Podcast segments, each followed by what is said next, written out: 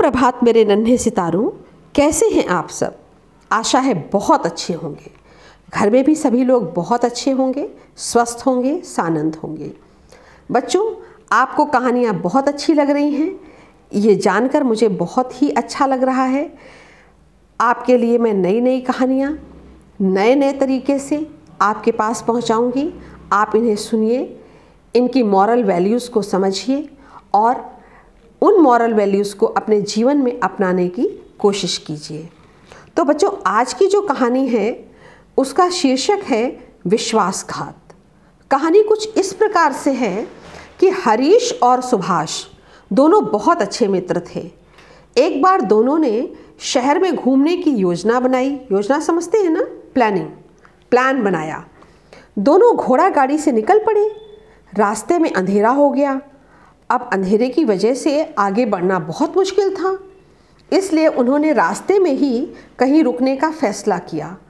परंतु उन्हें रात गुजारने के लिए आसपास कोई आसरा नज़र नहीं आ रहा था। अचानक से आसमान में गर्जना होने लगी और बिजली भी चमकने लगी। वे दोनों तो बहुत घबरा गए कि अब कहाँ शरण लेंगे, कहाँ जाएँगे। ना तो कोई घर दिख रहा है, ना कोई धर्मशाला दिख रही है, ना कोई होटल दिख रहा है। कहाँ जाएँगे? बहुत परेशान हो गए। तभी अचानक से ज़ोर से बिजली चमकी और उस बिजली की चमक में उन्होंने देखा कि सामने एक महल नुमा खंडहर है। उस खंडहर को देखकर उनकी जान में जान आई और वे अपनी घोड़ा गाड़ी सहित खंडहर में जा पहुँचे। मौसम बहुत ख़राब हो रहा था।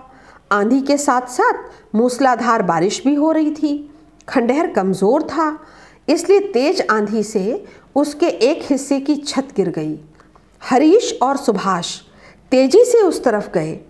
उन्होंने देखा कि छत के साथ साथ एक कलश भी गिरा पड़ा है। उन्होंने कलश को उठा लिया और उसे खोल कर देखा। तो देखा कि वो कलश सोने और चांदी के सिक्कों से भरा हुआ था। इतना सारा धन देखकर दोनों की आँखें फटी की फटी रह गईं। अब उन्होंने निर्णय लिया कि जब हम घूम कर आएँगे तो इस धन को बराबर बराबर बांट लेंगे आपस में। अगले दिन सुबह होते होते बारिश रुक गई और वो पुनः अपनी यात्रा पर निकल गए। लेकिन उनका मन नहीं हो रहा था क्योंकि उनका दिमाग तो सारे सोने और चांदी के सिक्कों में लगा हुआ था। कुछ दिनों के बाद जब वो यात्रा करके वापस अपने अपने घर आ गए तो दोनों ने आपस में विचार किया कि वे दोपहर में जाकर उस कलश में रखे हुए धन को आधा आधा बांट लेंगे। परंतु हरीश ने क्या किया कि वो खंडहर में दोपहर होने से पहले ही पहुँच गया। उसने कलश में रखे धन को एक गड्ढा खोदकर उसमें दबा दिया और कलश में मिट्टी भरकर उसे उसी जगह पे रख दिया। इसके बाद वो सुभाष के आने का इंतज़ार करने लगा। दोपहर होने पर सुभाष भी आ गया। वहाँ हरीश को पहले से ही आया देखकर वो बोला, दोस्त, लगता है तुम कलश वाले धन को लेकर कुछ ज़्यादा ही उत्साहित थे। इसीलिए इतनी जल्दी आ गए। अरे, तुम्हें तो पसीना भी बहुत आ रहा है। हरीश बोला, तुमने सही कहा मित्र। मैं पैसों को लेकर बहुत उत्साहित हूँ। मुझे तो ये सोच सोच कर पसीना आ रहा है कि मैं इतनी सारी दौलत का क्या करूँगा? सुभाष बोला, चलो, पहले कलश का धन तो बांट ले। फिर सोचना कि तुम पैसे का क्या करोगे? दोनों उस स्थान पर गए जहाँ उन्होंने कलश छुपाया हुआ था। उन्होंने कलश निकाला तो उसमें सोने चांदी की जगह मिट्टी देखकर चकित रह गए। हरीश रोने लगा और बोला, दोस्त बड़ी मुश्किल से हमारा भाग्य जागा था, परंतु लगता है भगवान हमसे रुष्ट हो गए हैं और उन्होंने सोने चांदी को मिट्टी के ढेर में बदल दिया। सुभाष बोला, दोस्त, तुम दुखी मत हो। वो धन हमारे भाग्य में था ही नहीं। समझ लो कि वो धन भाग्य से मिला और भाग्य से ही चला गया। सुभाष जानता था कि हरीश झूठ मूठ का नाटक कर रहा है। फिर भी उसने समझदारी दिखाते हुए हरीश को कुछ नहीं कहा। दोनों दोस्त घर लौट आए। अगले दिन हरीश खंडहर में गया और छिपाए हुए धन को ले आया और उससे समृद्धिपूर्ण जीवन यापन करने लगा। एक बार हरीश और उसकी पत्नी ने तीर्थ यात्रा करने की योजना बनाई। वे अपने दोनों बच्चों को सुभाष के घर छोड़कर तीर्थ यात्रा पर निकल पड़े।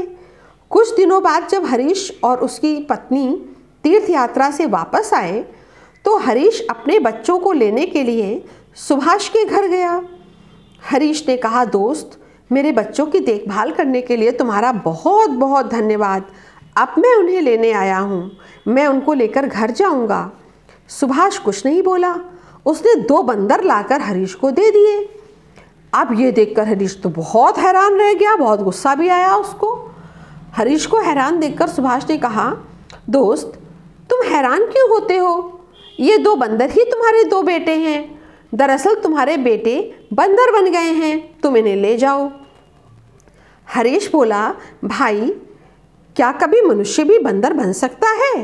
तुम मुझे बेवकूफ़ बना रहे हो।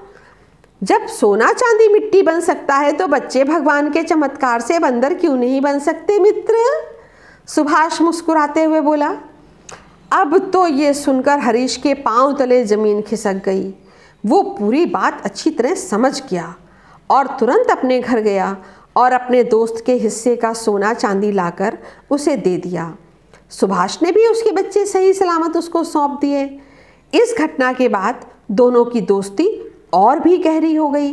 तो बच्चों, इस कहानी से हमें क्या शिक्षा मिलती है कि हमें कभी भी अपने मित्र के साथ या किसी के साथ भी विश्वासघात नहीं करना चाहिए। हमें हमेशा अपने हक का लेना चाहिए।